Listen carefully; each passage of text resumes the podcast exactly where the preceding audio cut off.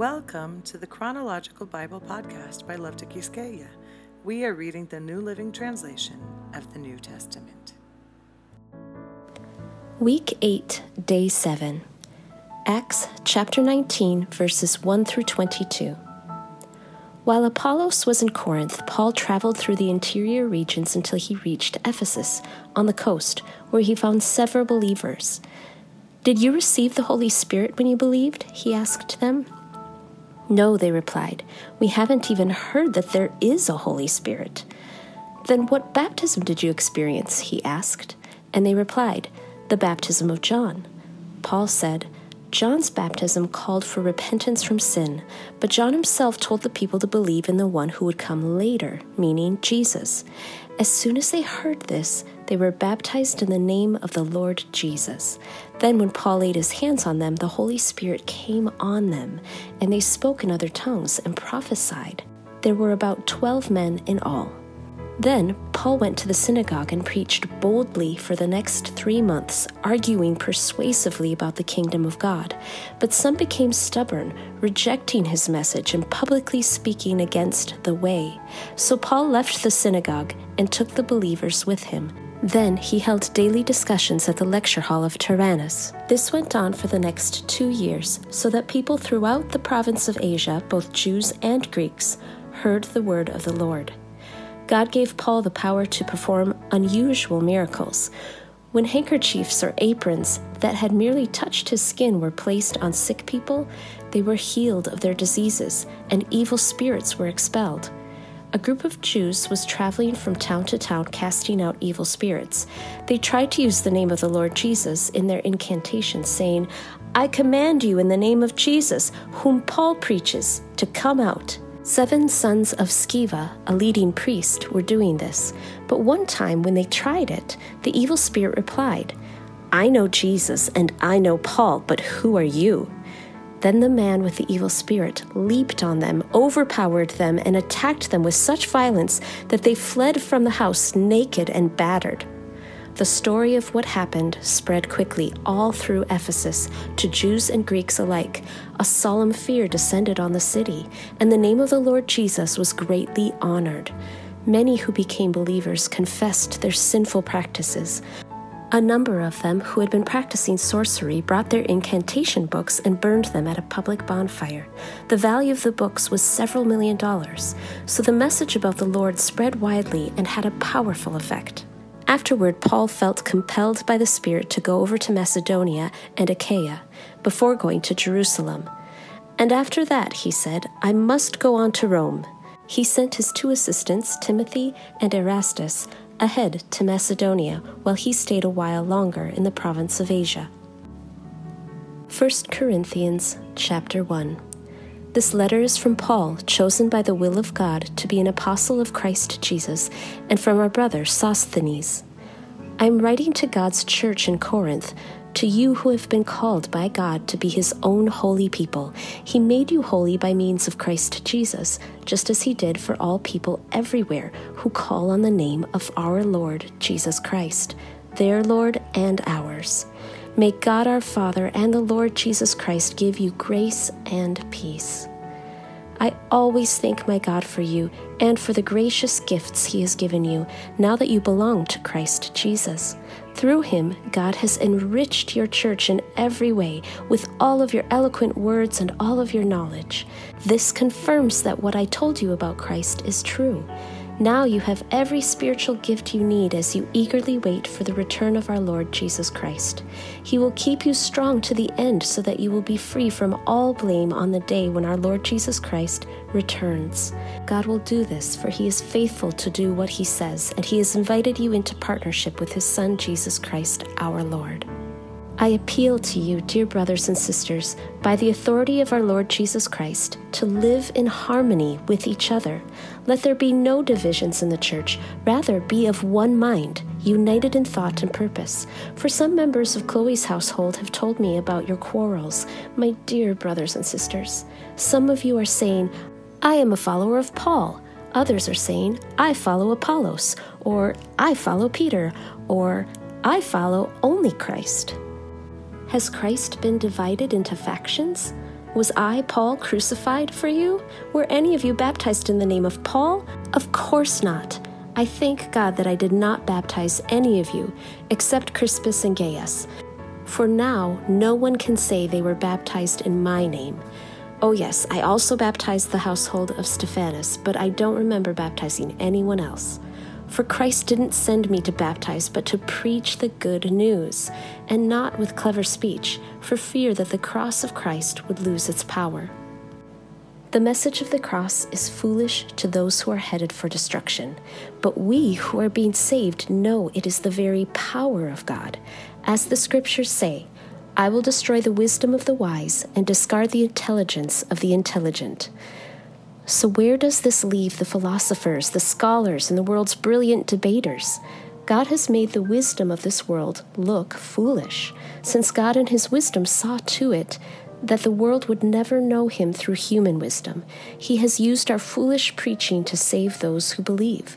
It is foolish to the Jews who ask for signs from heaven, and it is foolish to the Greeks who seek human wisdom. So when we preach that Christ was crucified, the Jews are offended and the Gentiles say it's all nonsense. But to those called by God to salvation, both Jews and Gentiles, Christ is the power of God and the wisdom of God. This foolish plan of God is wiser than the wisest of human plans, and God's weakness is stronger than the greatest of human strength. Remember, dear brothers and sisters, that few of you were wise in the world's eyes or powerful or wealthy when God called you. Instead, God chose things the world considers foolish in order to shame those who think they are wise. And He chose things that are powerless to shame those who are powerful. God chose things despised by the world, things counted as nothing at all, and used them to bring to nothing what the world considers important. As a result, no one can ever boast in the presence of God. God has united you with Christ Jesus. For our benefit, God made him to be wisdom itself. Christ made us right with God. He made us pure and holy, and he freed us from sin. Therefore, as the scriptures say, if you want to boast, boast only about the Lord.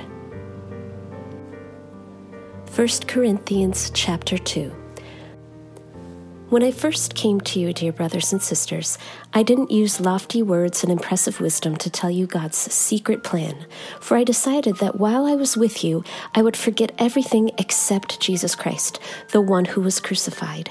I came to you in weakness, timid and trembling, and my message and my preaching were very plain. Rather than using clever and persuasive speeches, I relied only on the power of the Holy Spirit. I did this so you would trust not in human wisdom, but in the power of God. Yet, when I am among mature believers, I do speak with words of wisdom, but not the kind of wisdom that belongs to this world or to the rulers of this world, who are soon forgotten. No, the wisdom we speak of is the mystery of God, His plan that was previously hidden, even though He made it for our ultimate glory before the world began. But the rulers of this world have not understood it. If they had, they would not have crucified our glorious Lord. That is what the scriptures mean when they say, No eye has seen, no ear has heard, and no mind has imagined what God has prepared for those who love him. But it was to us that God revealed these things by his Spirit. For his Spirit searches out everything and shows us God's deep secrets. No one can know a person's thoughts except that person's own spirit, and no one can know God's thoughts except God's own spirit. And we have received God's Spirit, not the world's spirit, so we can know the wonderful things God has freely given us. When we tell you these things, we do not use words that come from human wisdom. Instead, we speak words given to us by the Spirit, using the Spirit's words to explain spiritual truths. But people who aren't spiritual can't receive these truths from God's Spirit. It all sounds foolish to them, and they can't understand it, for only those who are spiritual can understand what the Spirit means. Those who are spiritual can evaluate all things, but they themselves cannot be evaluated by others. For who can know the Lord's thoughts? Who knows enough to teach him? But we understand these things, for we have the mind of Christ. 1 Corinthians chapter 3. Dear brothers and sisters, when I was with you, I couldn't talk to you as I would to spiritual people. I had to talk as though you belonged to this world, or as though you were infants in Christ. I had to feed you with milk, not with solid food, because you weren't ready for anything stronger. And you still aren't ready, for you are still controlled by your sinful nature. You are jealous of one another and quarrel with each other. Doesn't that prove you are controlled by your sinful nature? Aren't you living like people of the world? When one of you says, I'm a follower of Paul, and another says, I follow Apollos, aren't you acting just like people of the world? After all, who is Apollos? Who is Paul? We are only God's servants through whom you believed the good news. Each of us did the work the Lord gave us. I planted the seed in your hearts, and Apollos watered it, but it was God who made it grow. It's not important who does the planting or who does the watering. What's important is that God makes the seed grow. The one who plants and the one who waters work together with the same purpose, and both will be rewarded for their own hard work. For we are both God's workers, and you are God's field. You are God's building. Because of God's grace to me, I have laid the foundation like an expert builder. Now others are building on it. But whoever is building on this foundation must be very careful, for no one can lay any foundation other than the one we already have Jesus Christ. Anyone who builds on that foundation may use a variety of materials gold, silver, jewels, wood, hay, or straw, but on the judgment day, fire will reveal what kind of work each builder has done. The fire will show if a person's work has any value. If the work survives, that builder will receive a reward. But if the work is burned up, the builder will suffer great loss. The builder will be saved, but like someone barely escaping through a wall of flames. Don't you realize that all of you together are the temple of God and that the Spirit of God lives in you? God will destroy anyone who destroys his temple, for God's temple is holy, and you are that temple. Stop deceiving yourselves. If you think you are wise by this world's standards, you need to become a fool to be truly wise. For the wisdom of this world is foolishness to God, as the scriptures say. He traps the wise in the snare of their own cleverness. And again, the Lord knows the thoughts of the wise, He knows they are worthless. So don't boast about following a particular human leader, for everything belongs to you, whether Paul or Apollos or Peter or the world, or life and death, or the present and the future. Everything belongs to you, and you belong to Christ, and Christ belongs to God. Thank you for joining us on this journey through God's Word.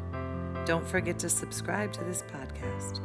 You can also find the Chronological Bible Group on Facebook and Instagram to join us there as well and find more supplemental information. We look forward to being in the scriptures here together again tomorrow. God bless you.